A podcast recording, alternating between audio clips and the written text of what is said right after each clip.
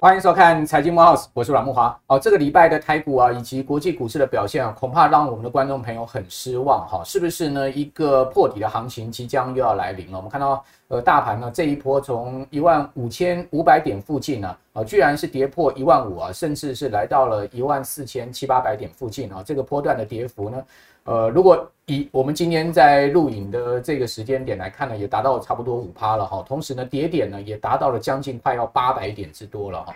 所以说，这个台股的一个呃中波段的行情啊，是不是就此结束了呢？就等于说七月十二号国安基金进场护盘以来，哦，大盘涨的这一千五百点的行情呢，已经回吐了一半了。好，那是不是这个呃行情要结束呢？当然，其中很关键就是美股。好，那我们看到美股啊这一波啊。好，从六月中一路到八月中啊，足足涨了两个月。哦，美国四大指数都有很明显的反弹哦。但是呢，就从八月中啊到本周啊，美股出现了连续三周的下跌。尤其呢，最近一周，各位可以看到美国啊，哦四大指数啊是持续的连续性的这个罕见的啊这样下跌。啊，怎么讲罕见呢？因为我们可以看到，包括到呃美股的周四啊，本周四呃。这个纳斯达克指数呢，已经是出现了这个连五跌的一个情况，连同的上周五的一个下跌哦。同时呢，费半指呢也是出现连五跌。同时啊，整个八月份啊，各位知道费半指跌掉十趴啊，这是一个非常大的全夜跌幅啊。哦，主要原因呢就是美国联准会的鹰派的声浪呢是越来越高涨，而且呢断了这个投资人明年要降息的这样的想法。我们可以看到。联准会来鹰的哈，从主席鲍尔到一连串的啊，联准会的这些决策的官员呢，每一个人呢都是这个鹰爪功啊拿出来，而且是一个比一个鹰啊。各位可以看到，这个纽约的联准分行的总裁啊，好威廉斯他说什么呢？他说呢，利率需要呢，呃，比那个水准，那个水准讲的是什么？三点五啊？他说呢，要还要高一点，那高一点是多少？那高一点可能三点七五啦，到四啦，哦，甚至四趴以上。他说呢，因为不只要达到中性水准，还要努力的让需求恢复跟供给是达到一致的情况。也就是说呢，他们要尽力的哈去降温美国的通膨的同时呢，要让需求跟供给达到一个 balance。那这个路恐怕要走比较长期啊。好，所以呢，他反驳了市场关于明年降息的预期。那大家知道，纽约联准银行的总裁威廉呢，他可是啊美国联准会第三号人物啊，也是仅次于主席、副主席的第三号人物。讲话也算是话最也跟党了哈，很有代表性啊。此外呢，李奇蒙联准分行的主席巴尔金也说呢，联准会需要升息，而且下个月升息的幅度呢取决于数据。那下个月哦，也就是九月啊，等于讲说本月了哈。本月呢，九月二十一号 FOMC 会议啊，现在大概已经是定在钉板上了，升息三码跑不掉。这可是啊，连续三次啊，Fed 啊这个决决策会议上面的连续三次的三次都升三码哇，那这。这个连同这个月，如果升三码的话，就是升了九码了。而且呢，到年底十一月、十二月还有两次会议，市场预期呢，这两次会议总共还要再升三码。你看看到年底的利率会来到多少？已经是逼近了哈，将近快要四趴的水平了，达到了这个呃三点七五的一个水准了哈。那另外，亚特兰大联准分行的总裁呢，波斯提克呢也表示呢，遏制通膨的职责是联准会不可动摇的一个神圣的使命啊。那甚至你可以看到。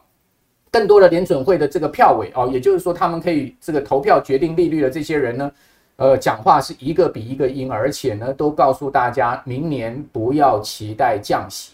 那为什么要这么快的扑灭哦这个市场对于降息的这一把火呢？最主要就是他们怕通膨啊啊死灰复燃。好，好不容易打下去的通膨，现在看到有点转折了，那是不是呢？如果给市场的一个预期心理太强烈，哇，通膨又上来了，火又烧大了。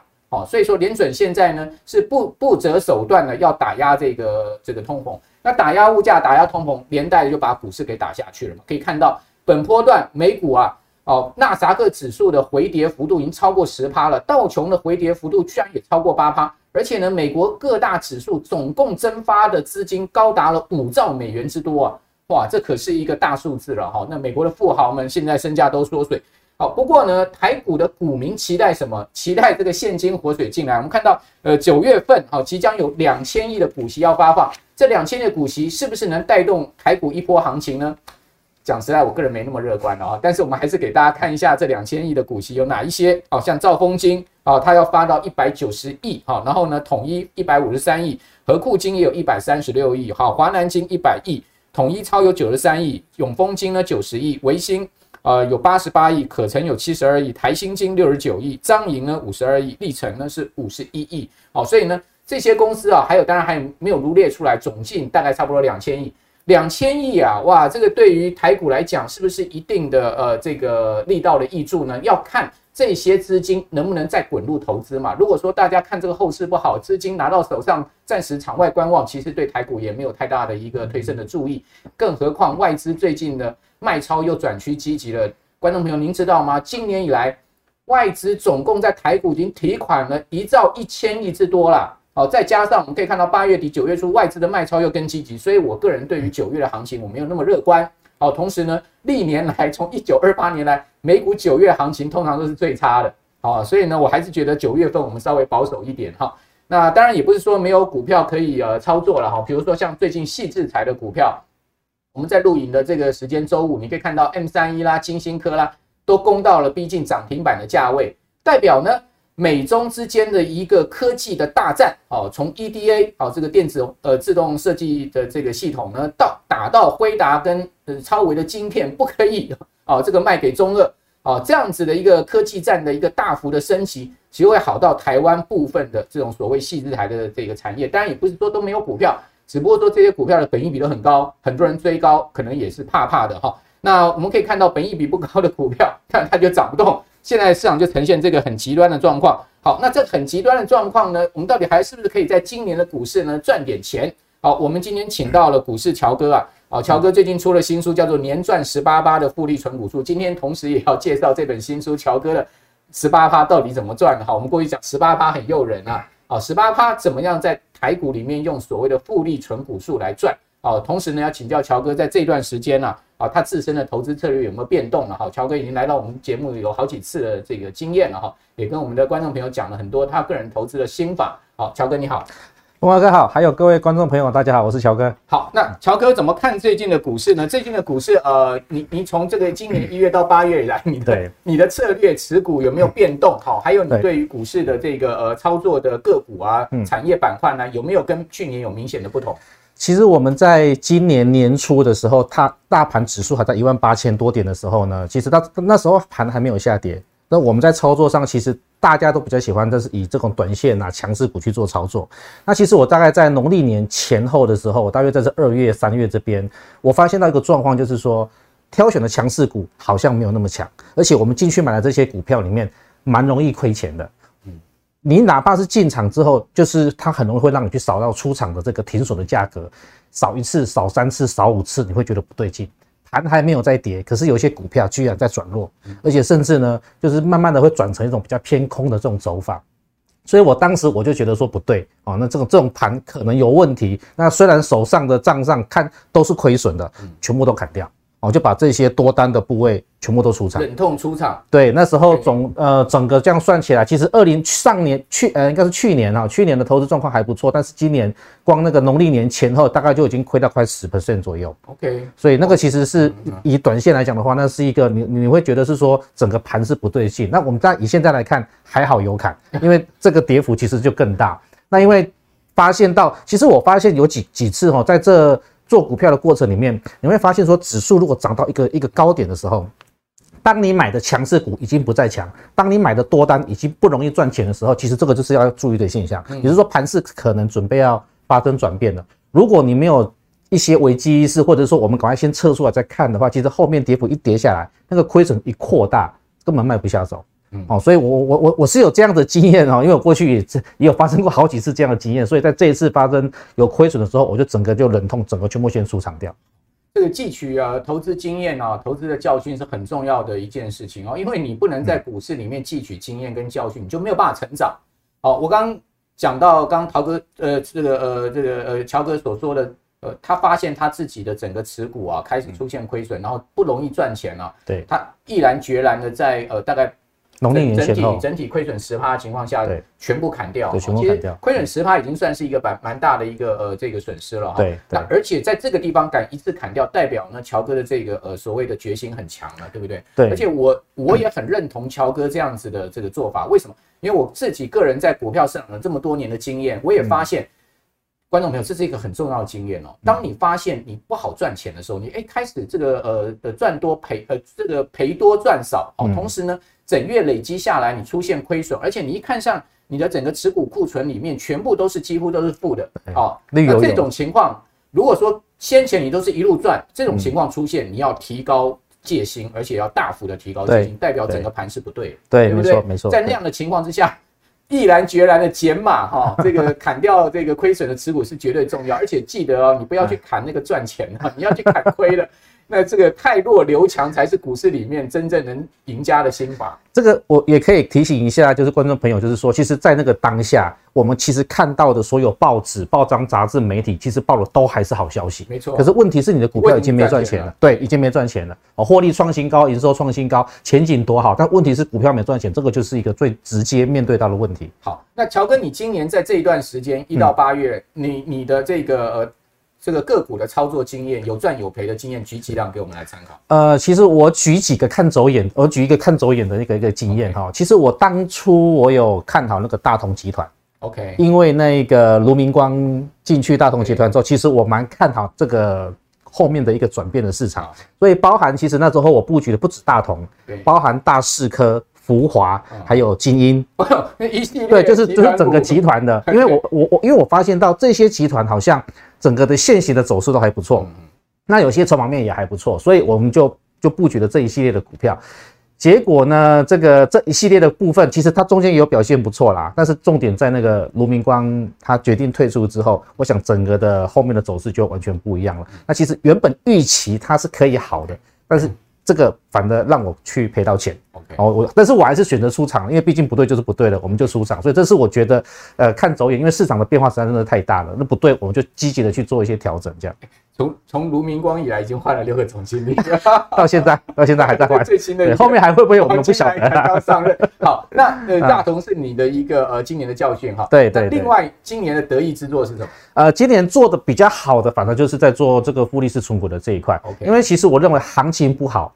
反而是什么？反而是那种呃，公司有赚钱，或者是我们一般大家说，我去把资金投入到高值利率股这一类的呢，会比较稳定一点。那这个股票有一个缺点，就是说它的走势有时候比较慢，或者是它的量会比较少。但是安全的点是说，可能盘在跌，它跟其他的个股呃，跟跟大盘会没有关系。那其实在这个大同事件之后，我们有挑了一些股票哦，就像这个。在这个大概二月份，因为我们大概二月份我说行情已经不对了，哦，在二月底的时候，其实慢慢就已经有把它转到这个德律的这边来。那这个德律的股票，其实我在挑，因为毕竟我是我过去都是做短线比较多，所以我对技术面我会比较着重一点，所以我一定是挑它的技术面是好的。哦，那因为它的当时的殖利率大约都是在五趴到六 percent 左右，那还在第一季，所以我们我进去买了之后呢，其实。还能够有十 percent 左右，已经超出原本预期殖利率六趴的这种报酬率了。哦，那所以我出场之后呢，其实就在你看这中间，这中间的时间。完全不敢动，因为行一那个盘期一直在跌，甚至尤其是跌的幅度都很大。那二月到四月行情很差，对，很不好。你还可以赚十趴在得率上，很不容易。这个这个其实赚到了就不能动了，因为很多人可能想说，我赚到了，我很积极的想说，那赶快再去找下一个标的，我要再算。可是问题是当下根本没有适合的标的出现，所以你就不要急躁，对不对？对，就是要等待。就是要等待，然后减少交易次数，把时间拉长来看。那你下一档选到代领到六嘿，对，六月十六号的话到代领，哎，这个有出来。那因为当时间行情比较好，对，这个会比较好一点。对对对对，所以像这个一进来之后，它大约呃两个月的时间，也是大概持有两个月。哦，这种跟短线不一样，什么我今天买三天就要卖，这其实这是进场之后。一直等到一个适合的时间点，那像这个的部分，其实七 percent 跟这个我们讲复利呃复利式存股的六趴左右，其实也是很接近。所以今年上半年的部分，扣除掉亏损之后，把资金转到复利式存股做了这两档，其实就是蛮，我觉得还算还算满意的啦，不算多啦。我们讲跟短线那种赚着四十趴五十趴这种，可能比起来我们不能算多，但是这个很稳健。OK，买股票买进去之后，其实我不会害怕。好，那等一下，请乔哥告诉我们一下这个复利存股术到底是怎么一回事哈？这是你的书嘛哈？那我们先来看一下哈，今年台股上半年哈，就一到六月，好，我们总共呢跌掉了这个加权指数跌掉的幅度是十八点六趴，这已经是将近两成的这个跌幅是非常大了哈。那这那同时呢，我们都知道，因为七月十二号。大盘跌破一万四嘛，哈，那时候国安基金在当天晚上宣布进场。事实上，当时大盘最深的跌幅曾经达到了二十五趴了，哈。也就是说，如果我们单就看上半年，其实呢，跌幅已经逼近两成。最深的跌幅呢，其实以加权指数来讲，是有达到二十五趴。那当然，现在目前的跌幅已经收敛到这个二十趴以内，哈。不过看起来哈，我觉得第三季、第四季的行情哦，还是。呃，讲实在的，应该这个熊出没的可能性还是比较高了哈。当然，这个是我的看法，等一下请教一下乔哥。那同时我们可以看到哈，我们跟过去历年来比哈，第一个我们先来看一下上上市加速，上市加速从一百零八年的九百四十二家到隔年的九百四十这个八家，四十二到八加了六家之后呢，这个二呃一一百一十年到九百五十九家，以及呢到这个今年六月底到九百这个六十六家。事实上，台湾上市加速啊增加，现在目前情况。很不显著了，哦，就是说，现在目前申请上市的公司或转上市公司，其实蛮不积极、蛮不踊跃的了，哈，是不是因为股市行情不好，好，或者是说呢挂牌啊成本太高，或者是说呢挂牌也不见得股票能这个有流通性，好，是不是很多公司也不见得想要上市，或一些赚钱的公司不要想上市，是不是这样的原因呢？另外，我们可以看到更重要的就是说整个市值的部分，虽然说上市的加速没有呃增加非常明显，哈，但市值是大幅成长，哦，从一百零八年的三十六兆多的市值呢，隔年成长到四十四兆，再来呢成长到五十六兆。因为我们知道这几年都是大涨，每一年股市都大涨二十几趴嘛。嗯。啊，但是呢，到今年哇，从五十六兆的市值啊，到年呃半年底啊，你看到减到四十六兆，这个市值可以讲蒸发了十多兆哦。嗯，对。那这十多兆都是股民的钱呐、啊，对不对？对。好，那另外我们再看到本益比，好，从将近二十倍，好，升到二十二倍。降到去年，呃，去年十四点九四倍，因为去年的这个上市公司他们很赚钱，所以基本上虽然指数有升，但是本益比下降，最主要是因为 EPS 提高的关系。那我们看到今年因为股市大跌，居然本益比跌到十倍出，照样十倍出啊，很好进场的点啊，这个台股不贵啊，好，那问题是看起来这个市场的趋势向下没有改变，好，另外呢，我们看到这个这这个是平均的报酬率。二十三趴，二十二趴，二十三趴，你看呢？都都是两成多。今年负十八趴。好，这个上半年，希望下半年争气一点。不过我看起来，我不知道泼大家冷水哦，我看起来还是很辛苦啦。好，那另外呢，在这个呃当年到目前累积的平均投资报酬率来看的话，啊，其实也符合加权指数的整体的状况了哈。好，那我我这边就要请教乔哥，就是说呃。中秋节马上要到了嘛，我们常会讲说一个中秋变盘，中秋变盘。对对。那你怎么看这个现在目前呃法人的一个情况哈？来预测一下可能这个中秋节后的行情，乃至于就可能一直到年底，你的看法是怎么样？呃，这个秋节变盘说，其实一直一从我进两千年进股市就一直都有都有这个传闻在。那我觉得确实好像中秋节过后，这个整个行情它也会有一些变化，可能涨或者是跌，哈，会有一个方向出来。那其实从最近的就是涨涨跌啊，春江水暖鸭先知啊，你要涨之前，一定会有一些比较重要的筹码，可能就会预先进驻去做多或做空嘛。那其实从近期的这种外资未平仓的来看，我我我们光看今年八月十七号。八月十七号是什么？是期货结算之后新仓开仓以来的一个数字的变化。其实从它的这个八月十七号以来之后，我们先九月一号，昨天不要看，其实看起来数据上还有一点稍微盘整偏多的一种一种一种味道。可是，在九月一号，昨天哦，昨天这个走势走出来之后，居然我们的这个多单呢反而在减少，空单反而在增加。那其实就整整体来看，其实没有特别的说，呃。多单特别多还是空单特别多？就是它这些数据一直在这些增减增减这边做变化。那我认为这样子的变化，它会就是告诉说，我现在对行情的方向，其实我也没有什么方向。我我也我也在等待。那会不会是在等这个中秋节过后的一个行情变化？或许，但至少我认为以目前这些数据变化来看的话，这一些呃从期货的未平仓上来看，目前中秋节之前的行情可能就是继续盘。哦，就是这个盘有可能是两百点、三百点的这个震荡整理。那震荡整理完之后，如果哈，如果秋节前的数据还是这样子，中秋节前数据还是大概类似这样子的话，其实我认为在这种盘整过程盘久，反而因为目前大盘趋势还是比较偏还是偏空的，我认为反而它会有机会海外再往下再修正。那这个时候反而到大反对对这个操作上要特别注意。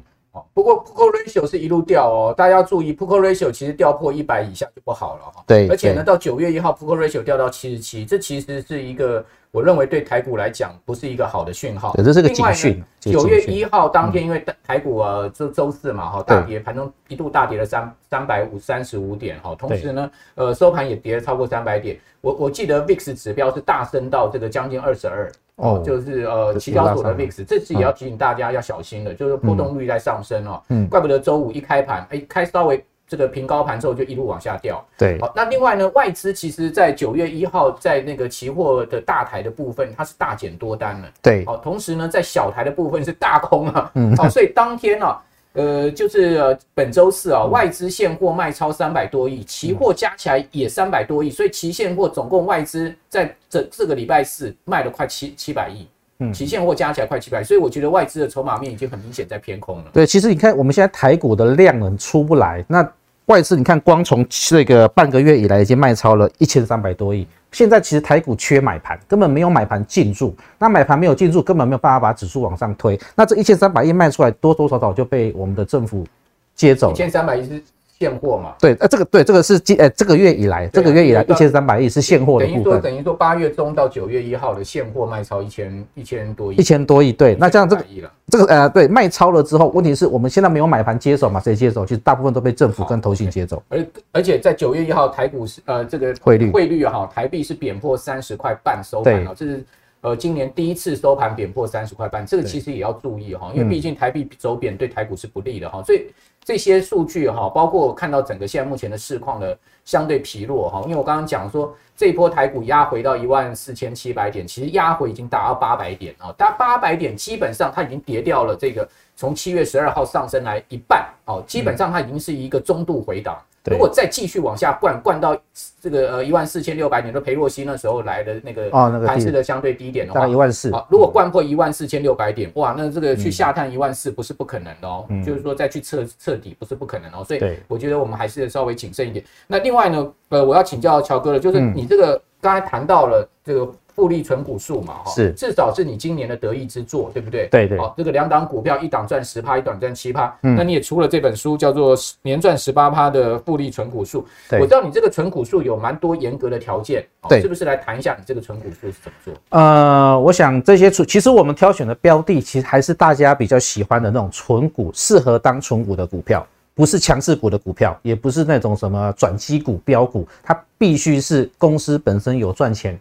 过去也都五年也都有配股配息的一种好股票，那这些股票才会是我们要纳入观察的标的。那这些有获利，那有配股配息，还要再加一个，就是说它本身的殖利率也要够高。你不要说选了一些有赚钱，但是也有配股，问题是它殖利率太低的话，那我觉得对于增加我们本金、增加我们资产这个帮助的效果是不太大的。所以我会挑选的部分都是以这种呃有赚钱、有配股配息，然后殖利率又偏高，什么叫偏高？大概五趴以上。我会去挑选这类的股票为主。那挑选进来之后呢，我们会用啊，我会用这种所谓的技术的技术技术分析的方式来做一个买进跟卖出的判断。OK，好，你这个这边有呃，明这个相对的一个一些很重要的原则要告诉我。对，你像我们在挑选的时候，其实我个人是非常喜欢去挑选这种有这种配优先配发现金股票的哦，现金股利的，因为我认为。这个这才是升股指的概念。以前说有配股票股利的，对，有配股票股利的优先，因为现在很多公司都是配现金。没错。那配现金，我必须预防一个点，就是说我买这些存股的标的，我有可能，因为我是希望能够在接下来两到三个月去赚到六趴的这个预期报酬率嘛。那万一如果我没有赚到，我可能就要跟他参加除权息。那既然参加除权息的话，我希望能够他帮我累积。这个股票的的数目，当然它配现金，我可以把它用钱去买成股指啊，但是我还是比较喜欢优先去选择这种有配发现金股票股利的。那玉山金、信义房屋，对，玉山金，我看它每次配发大概都有一半的的的这个股利是现，呃，是股票的部分。好，那信义房屋也是一样，它也都会有配发这个现金，当然现阶段它也慢慢的把股票股利的部分在减少，但毕竟它还是有配发，所以我会优先去选择这种有配发的为优先。那再来就是说它的获利要稳定。啊，那我想什么叫做获利稳定的定义是什么？我举个这个几档股票哈，就是以新巨来讲，它过去五年的赚钱的这种能力是蛮平均的，它不会说哎、欸、某些年特别高，或者是某些年特别低，而是它的这个获利都稳稳的。这种我们就我会把它定义成就是获利稳定，或者是像这种全国电子，哦，可以成长，但是不要就是说它的变化特别大。所以像这一这种，我把它定义成它说有获利比较稳定的部分，那这种就是。我会去，我特别喜欢去挑选。对，要看五年的一过去五年的 EPS。对，过去五年它每一年来讲，它的获利是不是都蛮平均，可以逐步的成长，但是不要它的起伏变化太大哦。那这样子的话，起伏变化大，相对股票当然的波动度也会比较大一点。所以挑选这一些呃获利稳定的以外，殖利率还要高哦。不要说我的获利稳定，可是我的殖利率却很低哦。因为为什么殖利率低？所以你刚刚讲了嘛，殖利率要五趴嘛。对对，因为因为有些股票它涨高了，因为它可能获利好。股价拉太高，拉太高之后，殖利率就会降低，那这个就不是我们要的啊。那我我们的报酬，我们希望我们能够好的报酬，所以基本上在挑选的部分，就是以有优先挑选配发股票股利的，然后获利稳定的，跟殖利率要高的。嗯嗯嗯，好，那这个是呃很重要的原则哦，再给我们的观众朋友看一下哈，就是说。乔哥比较喜欢是有配这个股票股利的这个相关的股票，那但更重要的条件就是过去五年的平均股利殖利率要在五趴以上，对不对？对，过去五年的平均不是单一年，而是过去。有些产业波动很大，你像像联勇啊，哈这些 DDI 的去年很好，今年就摔下来了。对对，好，所以说要平均了哈，这个是很重要的观念。那另外呢，就是呃，不是这个不是高就好，获利也要跟上哈。对，获利也要跟上。不要说一年的殖利率特别高。哦，这个五年的平均值利率是关键。好，那接下来请教你，就是说在这样子的一个选股策略上呢，呃，你会不会有失真的情况？有这个。我我讲的失真就是说，如果是用我们这种平均的算法来算的话，我觉得它失真的程度就不高。可是如果说你是用单单一年来看的话，那失真的程度就会比较高一点。就举了这个，对我举了这个敦泰的例子哈，联勇的兄弟。对，其实敦泰他在他在这个今年四月份他就有公布了，我的我的配股配息大概要配十四呃十三块多，那当时换算值利率大概有十五趴左右。如果你是看到说哇这这十五趴值利率很高，我想要买它的话，那其实这样就。很容易会陷入这个陷阱，因为其实它过去的获利啊，并没有那么好。敦泰在减资之前，基本上是公司没赚钱的。对，它的获利的程度其实差的非常的非常的大。好，我们可以看到，像敦泰来讲的话，它的获利，它是只有在这个二零二二年这个是要配发了十五块多，对不对？它在之前呢，其实都零点几零点几啊。这个如果我我们用五年平均一除下来，殖利率根本大概在两趴不到。所以这个太低了，这个完全不会符合，所以我不会因为它一年的高配股配息，然后就去就知道，哎，就觉得说它是一个可以呃参考或者是买进的股票。所以这个像这种单单一年特别高，如果没有把过去纳进去的话，这个就会有失真的情况。那当然从股价来看，其实确实也是。还到现在还在修正，蛮弱势的。驱动 IC 根本就是很便宜的东西，你知道吗？就是因为过去两年在搞什么缺货啊、涨价，所以让这个丑小鸭变天鹅啊！大家不要觉得它会永远是天鹅啊。对，驱动 IC 真的是一个便宜货了，讲实在的。所以，所以其实你看它，其实其实我们不要讲说光获利，是光走势也看得出来，它其实还在一个向下跌哦。就算。当时的殖利率看起来很高，可是走势也不是一个多方趋势，这个其实也是不适合做考虑的。OK，好，那如果说你这个买了之后它盘整不动，有没有这样状况？嗯、你被迫要参加除权的话，有，你怎么你的应应策略是什么？这个是我也是今年做的哈，其实就是益盛，益盛这档股票，那它也是大概预期殖利率大概在六 percent 左右。那像这种做标准的，你买了之后它几乎都不动，它只去走盘整。那其实好股票都有这种特色，因为它没有被人家炒作，其实股价反而波动反而不大。那像这样子来讲的话，如果说它没有如我们预期往上涨的那个六趴的话，我们就跟它参加除权息啊。像我买四十三块。它除完全息之后跌下来，你看它近期已经最最近这几天最高已经涨到四十二点八，其实已经很接近，快填权了。对，那如果是像这种情况的话，那我们买四十三，我们就算卖四十二点八五或四十二点七，其实都没有关系，已经五五趴多了。我资金先抽出来，抽出来之后我再挑其他的标的，其实这样的做法也是非常的稳健，就直接参与除全息，至少没有赔钱。对，至少没赔钱。大家其实我以前在券商哈，很多很多客人都这样子，我买股票。追强势股，那追了之后呢？万一没有涨怎么办？我留着配股配息。对，那我我们现在就是帮你挑，真的能够让你配股配息，而且不会让你去赔到钱的这些，长期来讲的话，不会让你赔到钱的股票。很多人放着放着股票就不见了。对啊、呃，所以我我觉得买好公司还是关键。对，买好公司是关键。五年一定要赚钱，而且殖率平均要在五趴以上的。对，好，这种相对经营稳健，然后有有本质的公司，不要去乱买一些那个什么转机股啊，不打的就对了。对，或者是或者是像最近有些很多飙翻天的那种很低价位的铜板股的部分。对，这个我其实我们都不会建议大家这样去追。所以说呢，买一些好公司，就算你真的呃没没走到你刚刚讲的那个六趴的话，对，就是价差六趴，对，其实呃去参加除权息，你也会比较安心一点嘛。对对对，我至少我讲不会。不会让你的本金去伤到。好，那那观众朋友可能还会再问说，那你这一招哦，就是说呢，要一定要看到买讯才进场。对，那什么是买讯？好，刚刚那个是我们挑好股票，是用基本面的方式来挑出好的股票。那挑出好的股票，不代表每一个股票我们都能够买，我们可能挑出二十档、三十档。可是问题是，它要出现买讯才是我们准备要进场的讯号。所以你的这个选股名单有二三十档，对，那随时关注他们有没有买讯出。对，有出现买讯，那我觉得我们就可以准备去进场。那买讯的部分，我就是用技术分析的方式去做判断哦。那技术分析里面，我用，因为其实我们希望的是让很多小资主或者是小白新手，你能够尽快的去搞懂这个什么叫买讯。因为有些人认为技术分析好难哦，我我可能不不好学，所以我就给各位一个很简单很简单的方式哈。那当然有几个方式你还是要知道啦，就是说。什么叫移动平均线？哦，你必须要知道一个移动平均线是怎么去设定。那我设定两条移动平均线，一条是这个一百日的移动平均线，好像这个就是属于黄色的这一条。你把移动平均线设定成一百，那另外一条你只要设定五日的移动平均线。把这两条移动平均线设定好之后，你要懂一个逻辑。所谓的股票多方趋势的排列，就是均线排列，就是短期均线必须在长期均线的上方，那才叫多，那才叫多方趋势。五日线一定要在一百日线上啊。对，五日线在一百日线下，那就你看哈，我们来看这个易盛。为什么我会想说涨上来要把它卖掉？因为我现在五日线已经在一百日线的下方了，它不是多方排列，所以它涨上来之后，我就会想赶快把它卖掉。那是因为它除息的关系啊。对，它除息的，那除息关系，它五日线才会掉下去啊。我我的个人判定方式就是，如果它除权，呃，除权息完之后，不用还原全值，还是用除权息看，因为它毕竟就是一个向下的趋势，它要再转上，它需要点时间。好，所以我才会想说，像这种有除权息之后有弹上来的，你就我们就先处理掉，换什么换？趋势是向上的好，还没有除权息的，OK，所以我们挑到的这种多方趋势股票挑出来之后，那等一个确认的 K 线就是一个红 K 线，那这个红 K 线呢，它必须红 K 的实体有二分之一以上是在五日线上，嗯，哦，这个就有符合了吗？对，像这个就有符合，这个几乎全部都在五日线上。对，那你看这个有符合，那符合之后呢，我们可以，我我都会以当天的这根红 K 棒的收盘价。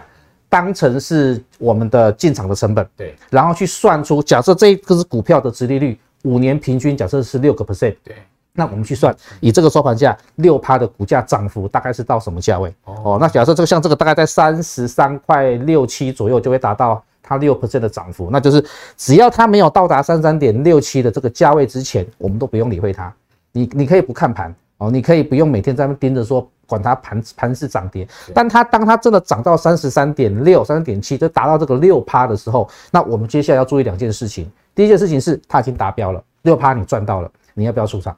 哦，我可以选择安全的六趴赚到，反正我存股一年赚六趴嘛。那如果接下来短时间就能赚到六趴，我可以选择出场。第二种方式就是我不出场，因为我认为它应该还会再涨，那我们就把它转成技术分析的方式来做卖出。OK，那这个汉平到现在目前的情况还持有。到现在还是，因为它出现买讯之后，其实它还没有拉上去。买在这一根嘛，对不对？对，买在这一根。那，那现在目前你是赚赔呢？呃，目前的话，差不多还是大概在成本附近，在三十一块五上下。像这个还没达到你六趴了，还没还没达到，所以这个还是持有的。六趴的话，应该是在三十三块以上。对，在三十三点六左右这个价格。哦，那其实像这个又出现了一个买讯，OK，所以我们就遵照买讯出现，如果没有买到、没有跟上的哦，就是可能像这种出现，那可以考虑要不要再。再继续买二四八八，大家可以关注一下，就是乔哥到底会不会啊？会涨到三千块？会会三三块。其实三三块不会叫大家去买，我们可以关注。我们是观察实验而已，好不好？实验它到底是不是可行？乔哥当成白老鼠实验。对对，我帮你们做实验。我觉得挑战不不小，因为最近盘势很差。最近盘势其实哈，因为我我我发现个特点，我们在挑的股票里面呢，有一些它是呃呃生技类股的哦，包含像东阳啊，包还有像这个耀雅也是一样。那其实我们可以看哦。这个耀雅，它的走势完全也是属于符合我们讲的，我我设定的买讯。那为什么它在最近这两三天它涨幅特别大？包含东阳进场之后，讲三到五天它就达标，因为近期的行情在涨升级类股，哦，所以变成这些股票刚好配合到行情的这些涨势，它涨幅就特别快，就立刻出场啊。对，像这种像这种，只要这边有有买到的，其实这根就已经达标了。但是我我们这样看哈，如果以这根来看的话，如果你敢买生期类股，像要那个我知道木华哥不太敢碰生期类股啊。如果如果如果你敢碰的话哦，如果你愿意去买的话，其实像这个红 K 棒出来之后，虽然它是达标，但它也许它也是某种的进场讯号。OK 哦，也也也许你可以考虑说，我是再多留一点，然后看看后面的表现。你看上影线这么长，然后又对又个黑 K 棒。这个股票有个缺点，成交量非常少。对了，这这种就是哦，这种量非常的少。对，所以如果说像买这种，如果如果大资金你可能也不好买卖，但是对于小资的朋友，我可能就买个一张，我甚至讲我可能只买能买零股。这其实像这样子的价差，你做到就当成是练功夫的一种一种方式了。好。不是说我我不敢不太敢碰生进股了，台股不喜欢。台像上市的股票有一千多档，一千档左右嘛，我们可以选的很多了哈。对，呃，最后要请教乔哥，就去年车用晶片零组件市场算是很紧缩哈，供不应求，今年会迎来这个比较明显的成长。那根据这个。呃，Semi 的预估啊，好，到二零二八年，全球汽车电子的规模可以突破四千亿美金啊，这个规模相当大哈，而且年复合成长率将近八趴，嗯，那很发展的潜力看起来是很不错哈。那同时呢，我们可以看到世界的这个各大汽车厂啊，他们现在积极的在投产了，包括像特斯拉啦、大众啦、福斯啦，啊，这个呃大众福斯啦、那 Volvo 啦，哈，对，他们都是在扩产。那台台湾的这个汽车零组件的供应链是不是我们可以选呢？哦，我们可以看到有一些公司。哦，比如说英利 KY，好，它是一汽大众，是大陆的车厂哈，它的电动车热卖，英利是它的一个供应链。东阳你刚刚讲了嘛，对不对？啊，我讲的东阳是那个四一零五的东阳，不是这个东阳。你是讲四一零五的东阳？OK，升级类股的升级的东阳，对对对，四一零五的东阳。另外和大，哦，还有敏实集团、淳安呐，好，这些呃，我们可以关注吗？我我觉得像这个这个半导体的制程越来越高阶，其实我觉得很多的这很多的。我们过去可能想不到的这些都一直在一直在出现。你怎么想那个什么霹雳游侠里麦克那个车，搞不好未来真的就会就会有了啊，他会讲话。那我觉得像人口老化，慢慢的智慧医疗有出现，然后呢，这个劳动人口的欠缺就会有机器人啊，就会有自动化工厂的这个这个这这产业开始蓬勃发展。所以我觉得这个电子产业其实从 PC 转到这个车用之后。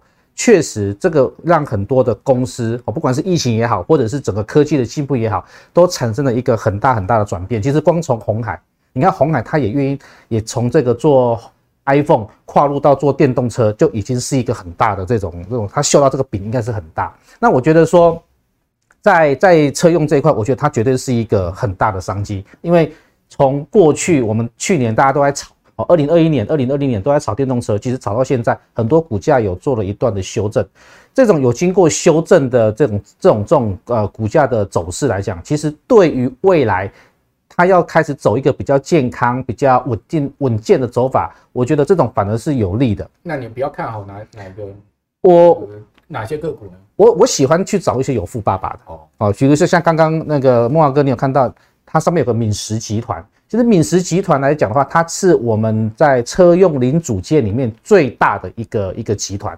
那我们它没有在台湾上市柜，我们没有去买它。挂在香港，那挂在香港。可是它在我们台湾，它有两家的子公司。那这些子公司是在二零一七年后陆续，他们就啊、呃，算是算是算是进入到这家公司里面。一家就是六二八三的淳安哦，还有一家是三一六二的精确。那我觉得他们在布局这个有个考量，他们毕竟是做零组件。那你看淳安这档公司的股票，它过去其实是在做什么？做手机按键，做那种呃键盘的那种导电薄膜。那自从二零一七年整个淳安的团队进入之后呢，他们现在改做什么？车用的车载镜头。哎，车载镜头以前顶多我们倒车就看一个一颗雷达，一一颗镜头就够了，环景大概要四到五颗。现在如果自动车的话，它会有更多颗的镜头需要。对，会有很多个，所以需求就会变得很大。所以像纯安，它除了在做车载镜头以外，它也在做这种自动驾驶的这个这个这个模组。所以整个的整个的这个发展的方向，它其实又有一个富爸爸撑腰。它本身像它跟很多的车厂做做合作，所以像这一种很有可能会因为纯安，呃，很有可能会有富爸爸订单的部分，我认为会比较稳健。那像这个精确的部分呢，它在做什么？它在做铸件。一边铝压铸件啊，一些铁铸件，像我们现在做那个电动车，它要放电池，放电池会有那个那个电池的那个那个架子，那个那个就是像精确在做的哦。那其实不是只有架子啊，油电车、电动车都需要这种电池架子以外，现在它连什么，连车子要轻量化，慢慢的已经把这个零件都去做车体的结构或车体的一些重要的部分。所以这个走势来讲的话，我觉得我觉得蛮不错的是，我们也可以看一下哈。其实这个是纯安的一个一个一个走势图哦，这种有富爸爸撑腰的。它股价经过一段时间的这种修正之后，其实近期来讲已经有开始在慢慢涨上来，而且它过去两年其实是亏钱的，公司没有赚钱，但今年上半年的获利已经开始转正了。哦，那那这种呃获利由亏转正，其实股价通常就会有一些呃想象空间可以出来。那加上如果说它的股价的走势能够翻多的话，我觉得这个对于我们要去关注这一类的股票会比较有帮助。那我们再来看看这个精确的部分。我还是在做这种铸件啊、锻造电池的这种壳体的部分。那整个走势其实它的股价比纯安还要高，因为它获利比纯安还要好，所以股价也会比较高一点。那像像这样子来讲，本身有富爸爸撑腰，技术线图也不差。那如果获利又能够有持续在成长的话，其实我觉得这个反而是我们如如果啦，如果说你觉得电动车产业很大，你也不晓得该怎么挑的话，我倒认为你挑几档股票就是研究。然后观察，然后跟踪，我觉得这样子会是一个不错的方法。好，那这两档股票最近也都有放量了哈，代表说是确实有这个市场的资金进入哈。嗯、不过因为角度已经拉上来啊，各位要呃参与这两档股票的话，可能我们就是要选一些点了，对不对？对对，就是要观察。那另外我们可以看到，这个玉龙集团跟鸿海他们的第一台电动车也出来了，对，而且呢号称是百万内哈，啊、呃这个国产电动车啊，那据说呢第一天上网马上。网站就当掉了，因为流量太大。好，那可见的这个呃，玉龙玉龙红海也不是想讲而已哈，是真的真的在做，而且呢，确实他们的速度也很快。对，只不过就是说出来之后的性能各方面呢，还有待市场持续来观察了哈。嗯，那电动车哦，确实是未来的一个大商机，也值得我们的观众朋友持续的掌握哈，整个供应链。他们的一个脉动，好，那今天非常谢谢乔哥啊，又介绍了电动车，嗯、又介绍了你这个十八趴纯股数，还告诉了大家现在目前的这个法人操作的动态呢，提供我们观众朋友参考。好，那呃，观众朋友，如果你喜欢我们的节目的话，请上我们各大平台 YT 啊、脸书啊，搜寻财经慕 House 哦，同时呢，呃，帮我们按赞啊，帮我们分享给你的好朋友，也记得呢，要在六日啊，好准时收看我们的节目。那今天非常谢谢乔哥，也谢谢我们所有观众朋友的收看，我们下次见，拜拜，拜拜。Bye.